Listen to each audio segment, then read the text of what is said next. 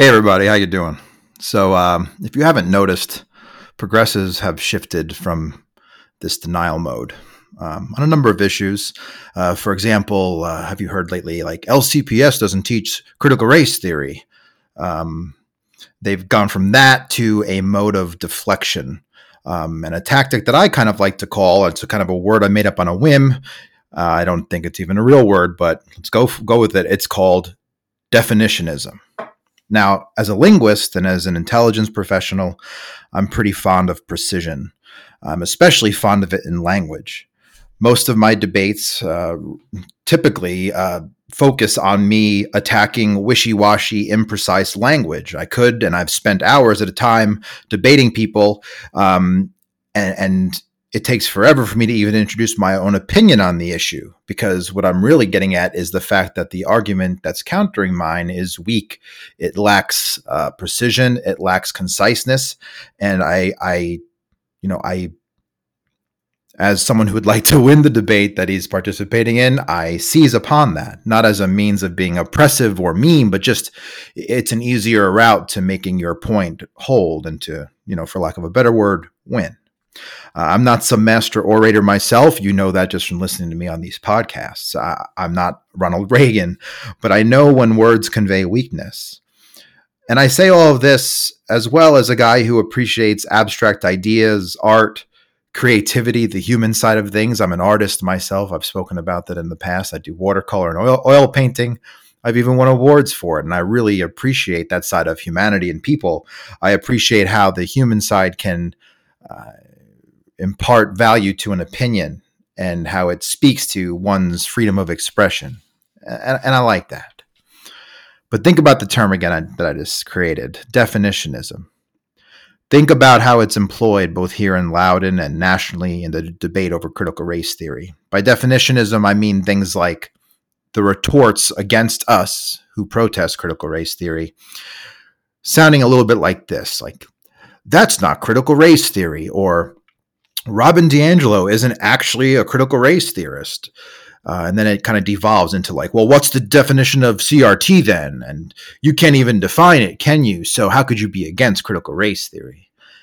And you see this tactic employed from you know the lowest levels, you know, rank and file citizenry, people like you and I, to the activists, the people who live and breathe this stuff every day.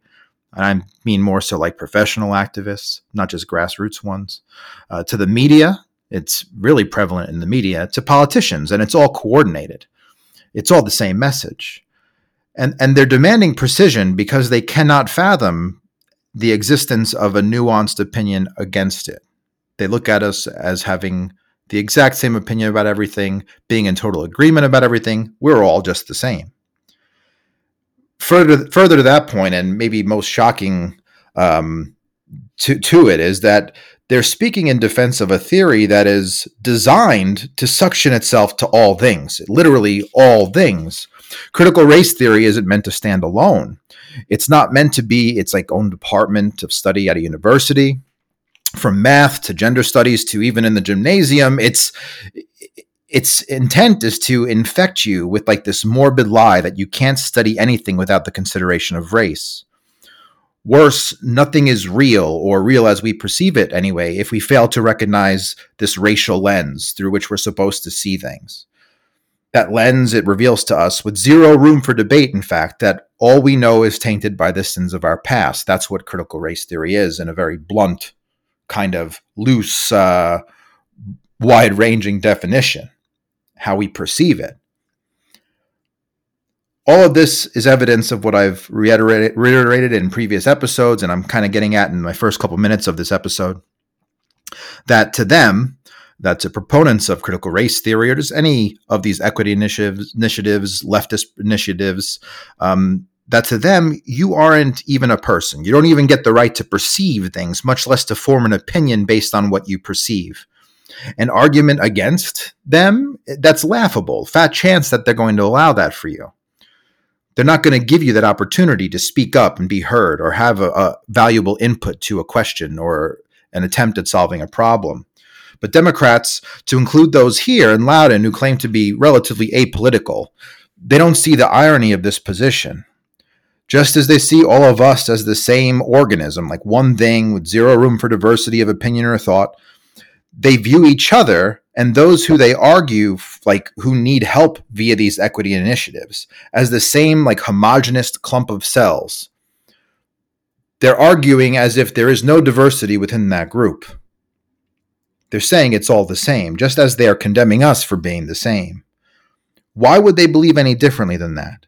Their political philosophy rests almost entirely upon the desecration of the individual the destabilization and the destabilization of humanity's most stable asset, which is the family.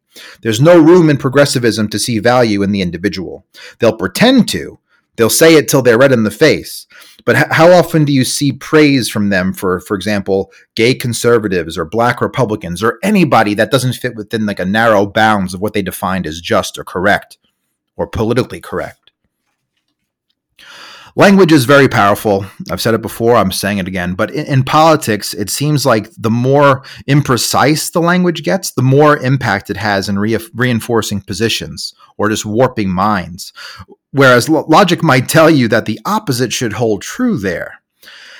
Our school board tells its media allies and its supporters that to contest their initiatives is to support inequality and, and oppression. The school board regularly takes that position that simply pursuing those equity goals is evidence of the success of those goals.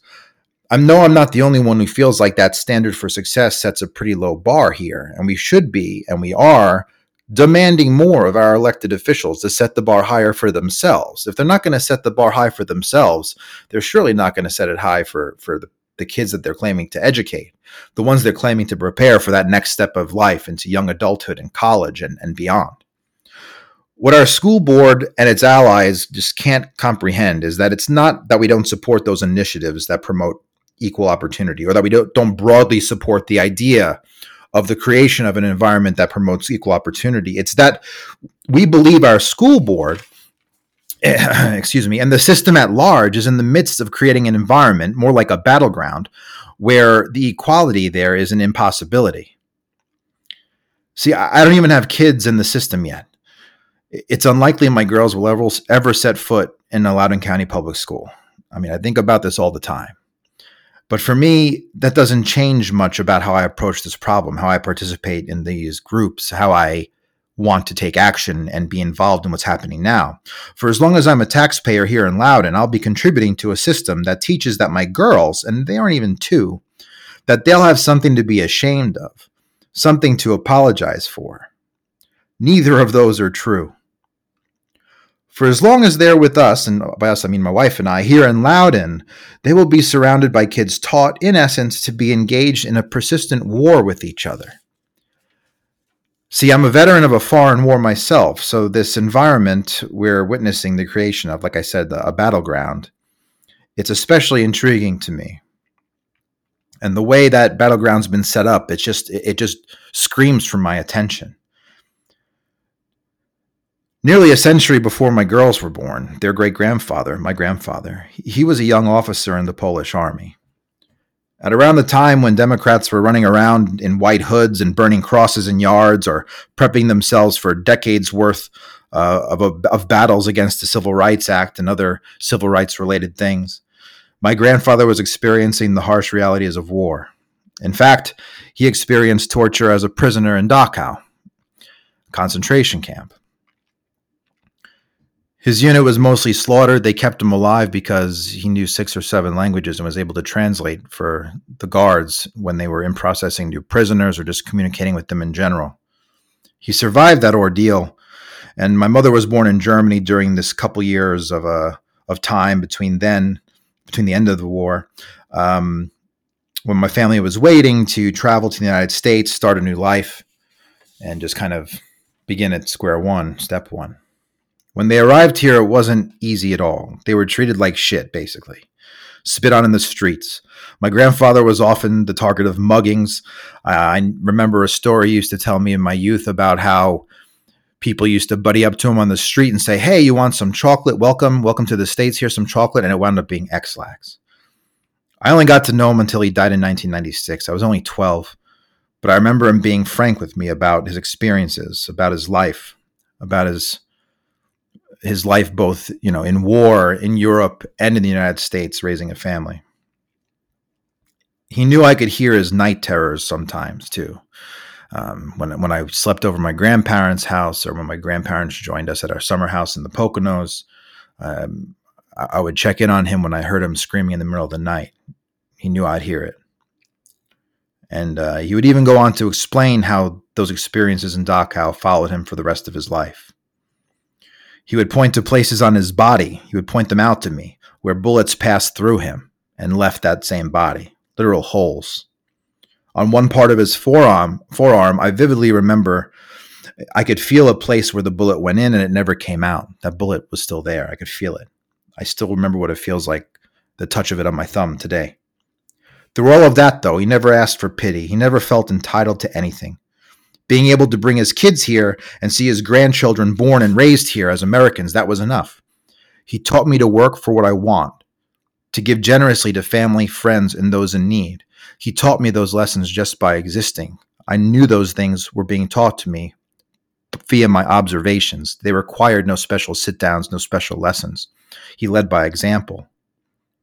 He never taught me to, he taught me to never do any of those things under an expectation of getting something in return for them, nothing beyond a simple thank you or a handshake. And that's what my girls will be taught to do by my wife and I via my grandfather. They'll be taught to, to respect the greatness of the country that invited their ancestors in, the reason why we're all here. A country that identified and put an end to one of humanity's greatest sins in a matter of years of course, working on it over centuries and tweaking and improving, whereas some nations have persisted for millennia and will never even consider making that kind of self correction, that kind of change. They'll be taught to value that. They'll be taught that the sins of the country were largely practiced by those screaming the loudest today about oppression and inequality. They'll be taught that those same people practice those very sins in other forms in the present. Because that's what they do even if they don't mean it. They're doing it right here in Loudoun now. They will be taught to be self responsible and to have respect for themselves and those that came before them. They'll be taught that this that their safety and security as young women is never up for negotiation. It's never going to be something that can be sacrificed at the whim of some elected, elected ideologue that loathes themselves. It's not up for negotiation.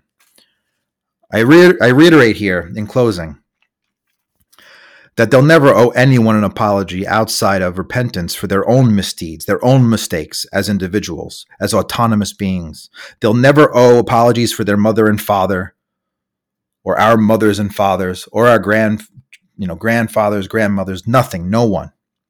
Perhaps your ancestors have something to apologize for. And I say your as a New Yorker, as a Northerner, and I'm speaking broadly, generally speaking, to those who who protest most vociferously to us here down in the South. They'll never have something to apologize for, but maybe your ancestors have something to apologize for. And I say that mostly in jest. I would suggest that your ancestors likely have nothing to be sorry about down here in Virginia and, and lower, regardless of whom they may have fought for in the Civil War. You can't put a 2021 21 lens on things centuries in the past, centuries behind us. It's part of this circus that we're creating here in, in, in this realm of debate. I share my own story here, my family's story more than mine, not to get some, not, not to set some arbitrary bar for what qualifies for absolution for the country's prior faults, but to say that we all have different stories. Within those stories rests a billion varied life experiences and outcomes. That's diversity. That's the diversity we should be celebrating and drawing out of people and learning from. Don't let oppressors like the school board or LCPS rob you of that. Don't allow them to dictate to your kids that the lives and decisions that led to their existence as students here in Loudoun County, the nation's supposed best county, that they don't matter. Or that they matter less, perhaps because of the color of their skin, that they're one race or the other, or another. They want to turn your life into little else but some other definition, just as they want to make you and force you to define CRT before you condemn it. a definition that fits into the tiniest of boxes, a box that looks exactly the same as the neighbor to your left and right. This is not the reality of the world. This is not diversity. This is not inclusion. This is not equity. This is not equality. This is not progress. It's not teaching actual history, as they so like to say. It's the desecration of all of those things. It spits on everything that comes before it. That is the basis of critical race theory. That's what they want you to accept with no questions asked. To Loudoun parents and other participants in the fight, I said it once, I'll say it again. Keep it up. Progressivism it never backs down, and it never yields an inch. You shouldn't either. God bless you. Be safe.